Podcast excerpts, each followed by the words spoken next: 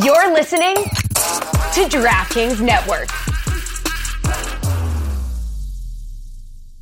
The one issue that's never hard for these owners and players in all sports, NBA, Major League Baseball, is the rookies, the entering player pool.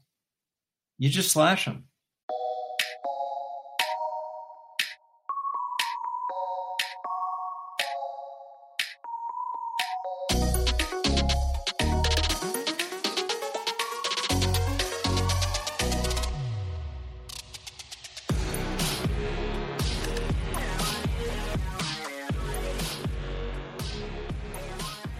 Hey there, boys and girls. Welcome to another edition of the Business of Sports with Andrew Brandt. I'm Andrew Brandt. I hope you are enjoying this podcast. Try to make it a unique insights and perspective that hopefully you don't hear anywhere else on the interwebs or the podcast world. We're produced by Jack Connell. Our musical producer Sam Brandt, my son. That music you hear is from him, Boy Blue Tunes on Spotify. And of course, we are presented as always by DraftKings. Haven't done a rants in a few weeks, so here I go. I'm going to talk a lot about the. I know I've been writing about. I've been talking about. I've been starting a, a cottage industry on it with Twitter and social media. It's about the Jets, Packers, impending trade of Aaron Rodgers. I'm going to get into it here because I've gotten into it in my Sports Illustrated article, obviously on Twitter, obviously fighting off some Jets fans that feel differently and some even some media voices that feel differently. But I'll tell you why I feel the Packers have the upper hand in these negotiations. And I'll get into all that. First, I want to go through a couple other Brandt's rants before we get to that. And let's keep it. Well, before we get to the NFL, let's just give a word on March Madness. I know this is technically the second year, but it really is the first time, at least, I'm noticing big time that this is the first, now maybe the second time that we've had March Madness with athletes able to profit off their name, image, likeness. We're in a different world right now. We're in the wild west of the NIL revolution. So I watch the games, March Madness, with a different eye towards it right now. One thing is sort of looking at who's going to be the stars that come out of this, what kind of profitability they're going to have, name, image, likeness. The kid on uh, St. Peter's last year, I'm sure that has already happened you see the coaches already ascending, the Fairleigh Dickinson coach already ascending to Iona, where Rick Pitino left for St. John's. But it is a different world. And, you know, the business of college sports is big business, especially right now. the end of the day, everyone's watching and they're filling out the brackets and they're having so much fun with it. And we don't think about the billions of dollars it's making on the backs of what has been free labor largely still free labor. These guys are able to monetize and monetize maybe off of this month, but largely free labor. And I think with NIL, I just did a panel at Wharton, University of Pennsylvania, even earlier today. What we have to understand about NIL is so much focus seems to be on the outliers, the big deals for college quarterbacks, the big deals for the superstar uh, basketball players going to the NBA. But really, most of NIL are small deals. They're shout outs on Instagram. They're a little uh, couple hundred dollars, couple thousand dollars. And let's be real about college sports. I'm at Villanova. You know, we have 24 sports, only one, one makes money. So, in terms of, well, there's unlimited money in college sports, no, there isn't. And at some point, with an increase in the arms race, for NIL, something's got to get cut. It's not just all an unlimited trough of money. And I think what's going to get siphoned off are the non-revenue sports. And I feel for non-revenue sports, it has it's happened somewhat lately. I got a school called St. Francis that just shut down its athletics. And you'll see some minor sports get cut, but I think this could be a ramification that lasts way down the line in a much bigger sphere. So I guess my point is we're watching March Madness now, and I'm watching it with an eye about NIL. NIL is increasing and good for the players. I don't know if it's good for college sports. I understand I'm pro player. I, I think it's great. They get that. Do I think this is going to help college sports? No. I think it's going to help maybe players in college sports, especially in Power Five football, especially in big time college basketball. But will it help college sports? No. Money's being siphoned away from athletic departments to pay for these players. Money's being siphoned away from sponsorships, where the uh, the the sponsor, the vendor, will just say, "I'd rather have the athletes shout me out on Instagram than deal with a sign in your stadium." You know, these are the decisions that are going to be made. So that's my little rant about college sports to this week. I think it's great. You know, I've become a diehard on the bandwagon Villanova women's basketball. They've hit the uh, perfect storm where the men didn't make the tournament this year. And here they are, home games. I went to both of them last week. They rolled into the Sweet 16. They play tomorrow. Speaking of NIL, they play the Cavinder twins at University of Miami. And I'll be rooting hard for Villanova women's basketball because you know, you have a rooting interest, you know these girls, you see them around campus, like, okay, yeah, I'm in. I'm in. So I'm watching the women's games as much or probably more than the men's games. Okay, let's get into the NFL. The business of sports in the NFL is bigger than ever right now. One thing that's the biggest deal that's going to happen in the next few weeks is that for the face of the NFL, Roger Goodell. Reports are that a contract extension is in the works it may be signed off and approved and signed, sealed, and delivered even at the owners' meetings next week, where all the owners gather. There'll be a one per session. That means one person per team per session at Tuesday afternoon. And that's when they'll likely approve what the compensation committee has already come up with, which is pick a number 30, 40, 50, 60 million dollars a year for Roger Goodell. There'll be a lot of incentives in there. But the first thing I say is uh, he has had criticism from fans, certainly from media. I've been part of that at, at points. But he really has impressed and is the favorite of the people that matter. The only ones that really matter are the owners, his constituency, the people that pay his bill, the people that fire and hire commissioners, the people that pay commissioners as they're wont to do next week with a huge extension for Roger Goodell. He's made them money. He's done extremely well in the metrics. What are the metrics? Well, number one, they have a team friendly, owner friendly collective bargaining agreement, the second one in a row over 10 years with the players. That's extraordinary labor peace at a great price. You got to love them for that if you're the owners. Number two, he has shepherded these TV deals. It is record media for the next 11 years, I believe, between Amazon, Fox, CBS, ESPN, NBC to the tune of $110 billion.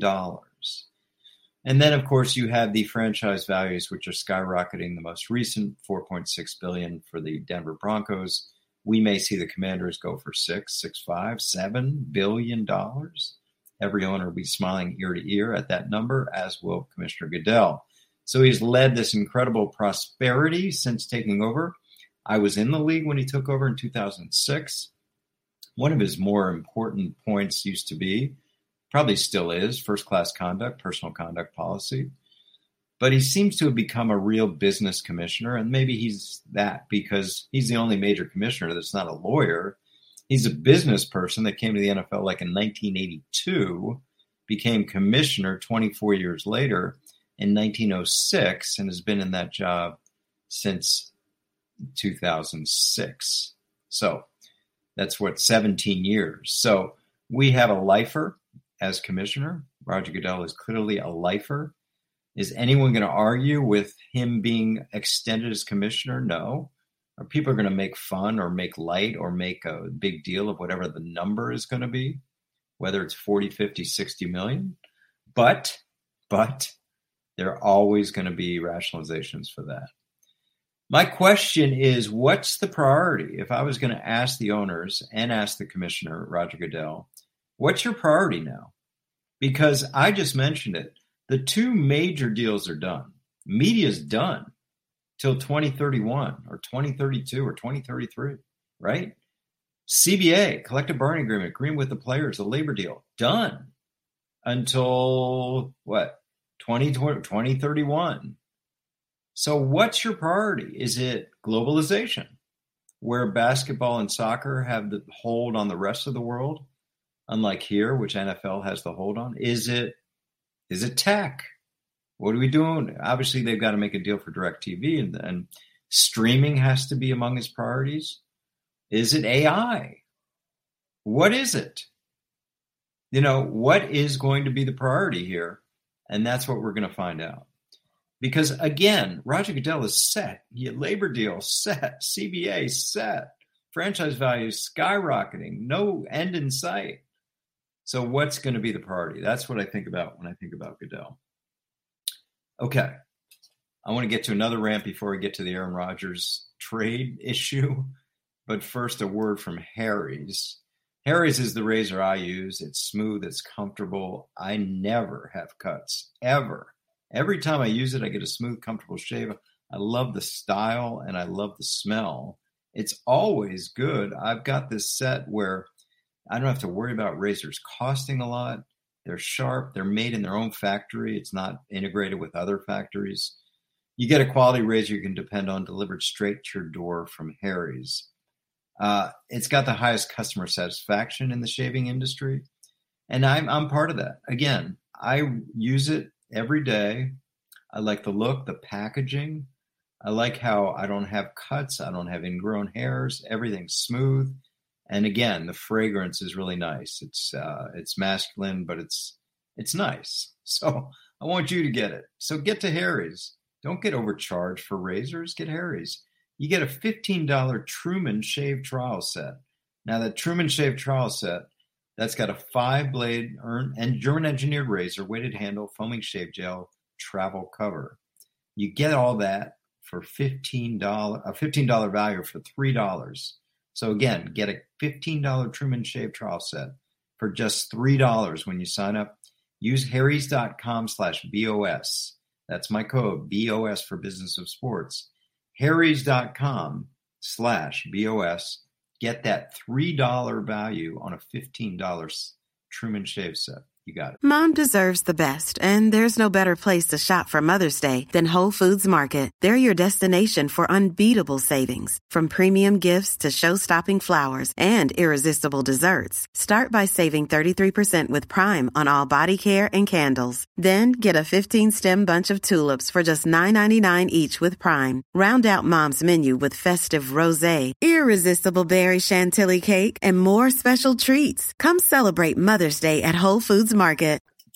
All right, let's get back to uh, a, a football issue. I want to just clarify because this is the week that NFL teams are at the top of the draft are going around to see these quarterbacks. So yesterday, I'm talking to you on Thursday. Wednesday, CJ Stroud, Ohio State. Today, Bryce Young, Alabama. Tomorrow, Will Levis, Kentucky, presumed to be the three top quarterbacks in the draft.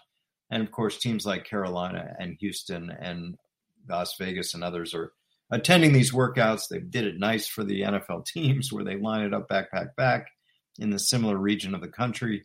So that's easy to see and easy to compare the three. I would hope to think that the Carolina Panthers know who they're taking. I think it's CJ Stroud by all the love they were showing him on video yesterday, but who knows? But for them to trade up and not know, that seems a lot. I think they know.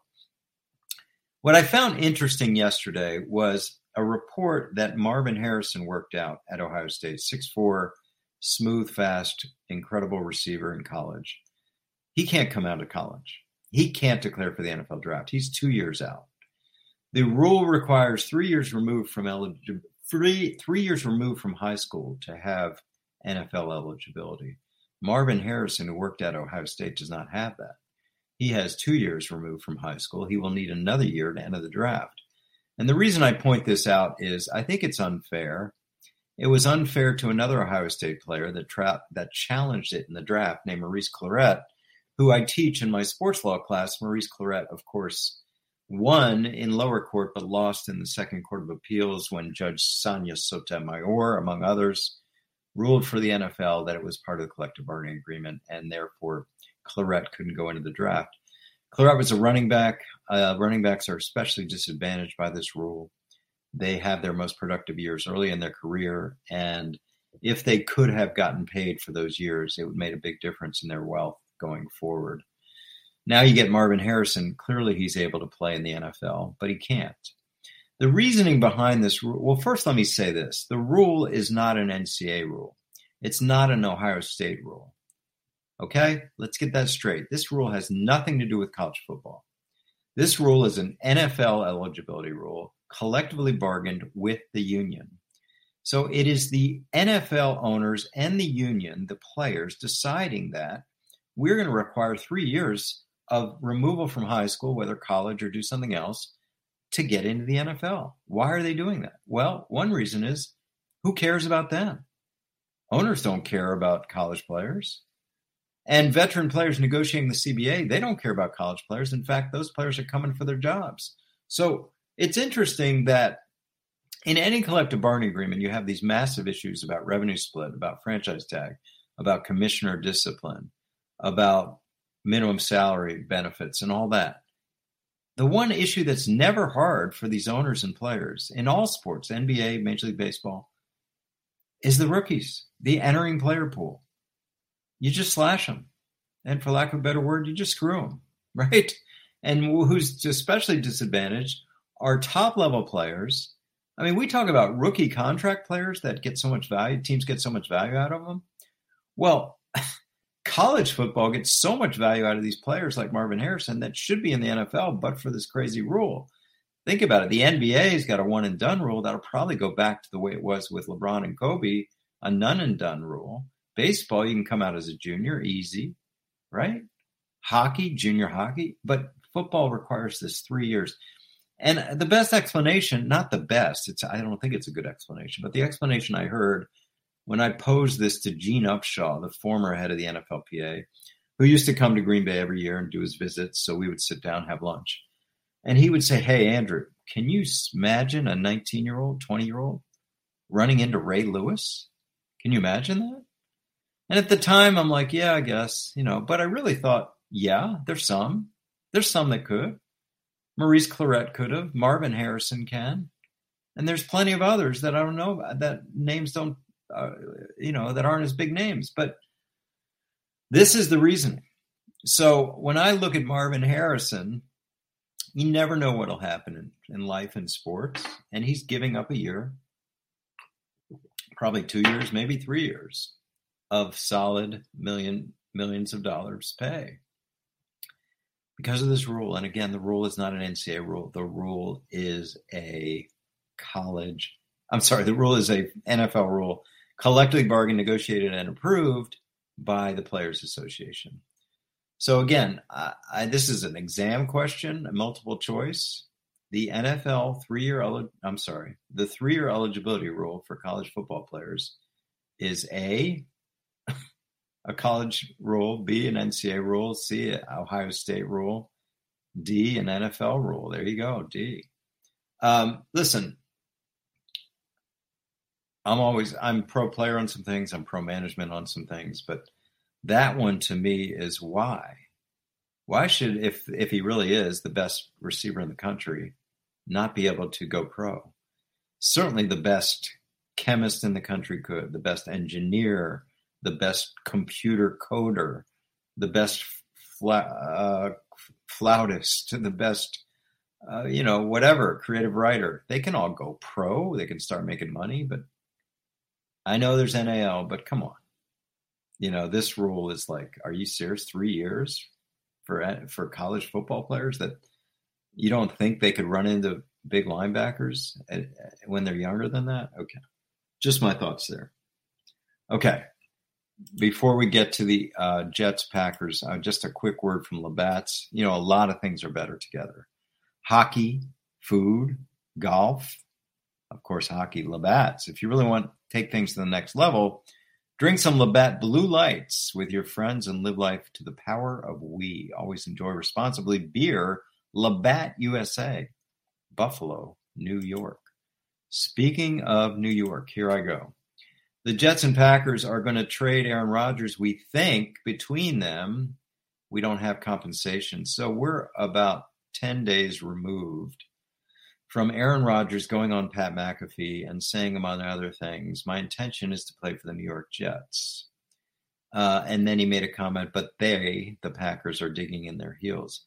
My sense is these trade negotiations have been going on for some time, and now they are no good negotiations. They're crickets, they're silence. Neither side is speaking to each other.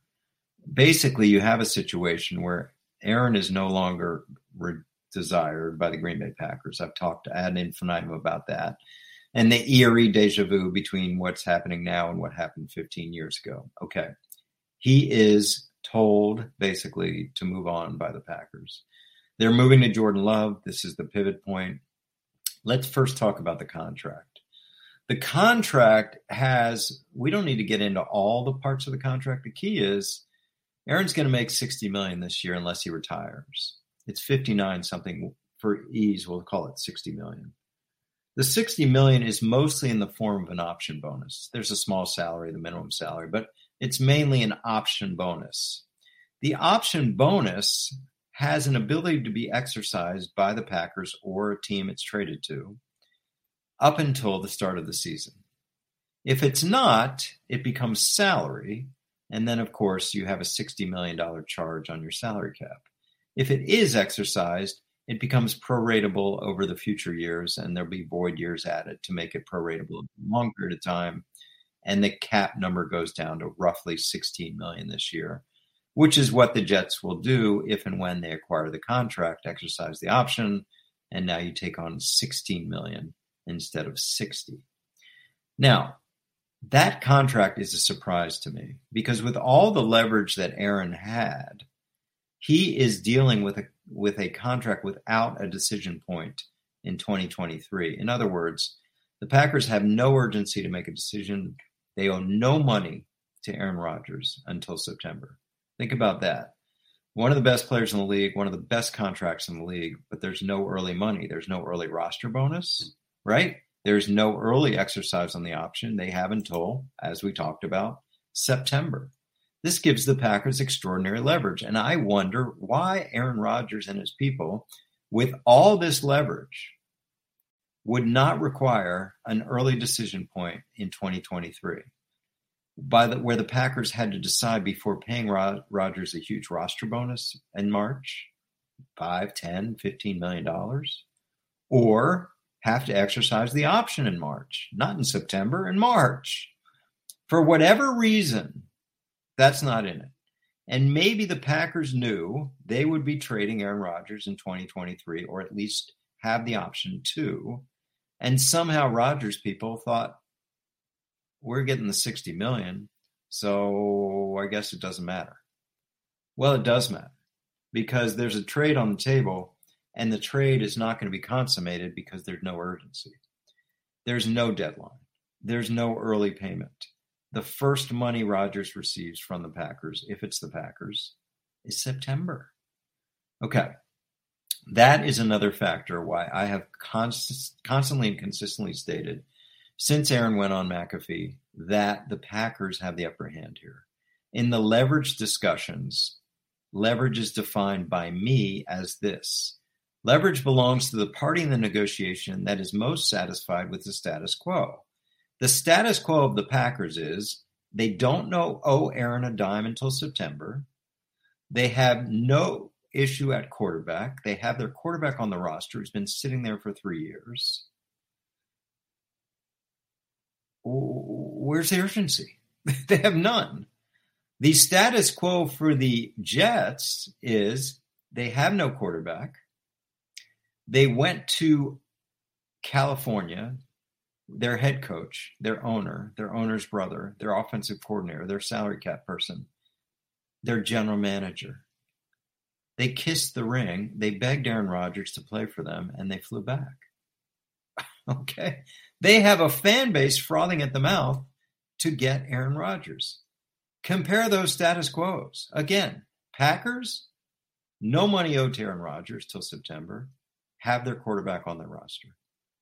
Jets, no quarterback, right? Zach Wilson, don't even tell me, no quarterback. Flew out to kiss the ring of Rodgers, begged him. Fan base frothing at the mouth. Okay. Now, Joe Douglas is not an easy mark, the general manager of the of the Jets, so he's sitting and waiting. But what does waiting do? Well, waiting is no problem for the Packers. At this point, there's no problem for the Packers. Now, Does the leverage equation change as we get to the draft? Potentially, because the Packers want a 2023 pick and they don't want the pick to go past uh, the draft. They don't want the trade negotiations to go past the draft. But if they have to settle for all 2024 picks, they do. It's some urgency for the Packers, but it's not diabolical. Okay. Then, if they get past the draft, complete leverage back to the Packers again, right?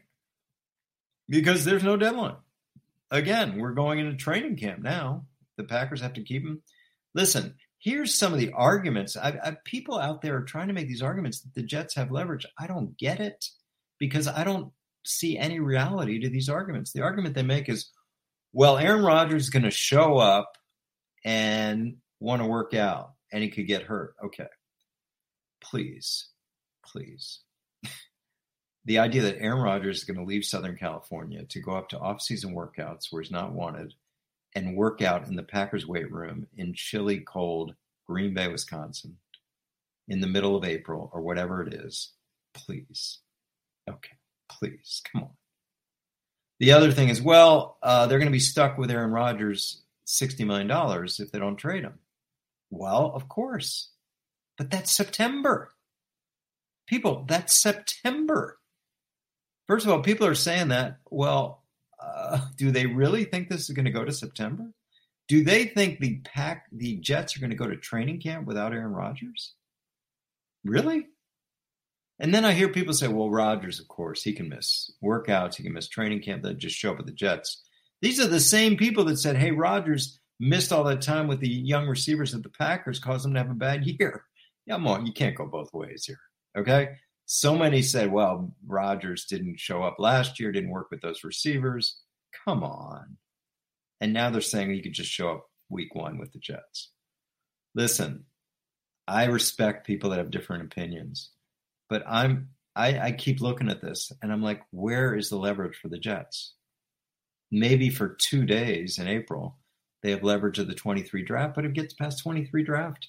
Okay, the Packers push harder on 24 and players. So I'm just not seeing it. Because at the end of the day,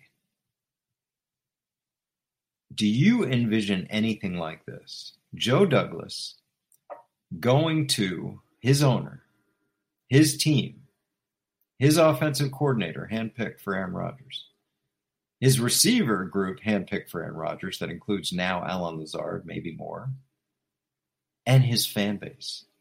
Do you picture Joe Douglas, the general manager of the New York Jets, going to his owner, his coach, his OC, his fan base, his receiver group, and saying, hey guys, they asked for too much. We're going to pass on Rodgers. Neither do I. As you answer that, Neither do I. And that's really the bottom line here. Now, listen, I don't expect multiple first round picks for Aaron Rodgers. I don't. What I am saying is that whatever the Jets are offering and have been offering, it may have already gone up. And it's going to keep going up before a deal is made because the Packers have leverage. What is the deal going to be? Well, the easy part of the deal is the 24 pick which will go from a fourth to a third to a second, maybe a first, based on Aaron's performance statistically, based on playoffs, based on his play time, all kinds of ways to do that. Maybe it only goes fourth, third, second. Maybe it goes third, second, first. That's the easy part of the trade. And another potentially easy part of the trade is a pick in 25 if Aaron plays in 24 a certain play time because we don't know. And that 25 can be a stair step pick in the 25 draft. The hard part is what comes back in 23. Now, the Jets acquired another second round pick yesterday. Now they have two back to back, 42 and 43. Could those two seconds be enough to get Aaron this year? Maybe. Are they worth more than the, the first round pick? I don't know. I just think whatever's being offered, they're going to go up. And again, I'm not here saying they're going to get a Russell Wilson type deal, two ones, two twos, anything like that because Aaron's older and because you don't know how long he's going to play, etc. But come on. Who has leverage in this situation? I think it's pretty clear. And once again, I'll listen to anything. When I negotiate, when I argue, when I debate, if you got a good argument, great, but I don't see it with the Jets. What's the argument? That Aaron's going to show up in Green Bay? No. That Aaron's going to show up in Green Bay in September or a training camp? Come on. And if it's not done by then, the Jets are cool not having a quarterback? Come on. Okay. That'll do it, guys. That's my uh, Brandt's rant about the trade. I've written about it. I've podcasted. Now I've podcasted about it. It's all over Twitter. You can follow me. If you disagree, fine. We can be friends. But I don't see the Jets having any leverage here. All right. Newsletter, andrew-brandt.com. I'm writing about this all the time. Good stuff this coming week. Andrew-brandt.com if you're not getting it. My reels, I do the these quick videos every day. Andrew Brandt too on Instagram, Andrew Brandt on Twitter. Of course, uh, listen to this podcast and give us a great good rating and, and comments if you would. I really appreciate that. Share with a friend. All the comments mean a lot to us and the ratings as we try to move forward with this. Um, and of course, ask questions you want answered on the podcast anytime. Hope you have a great week. I'll be back next week. Thanks to Jack Connell, my producer, musical producer Sam Brandt, who you hear under us. And of course, thanks to you, our listeners. Be back next week with another edition of the Business of Sports with Andrew Brandt.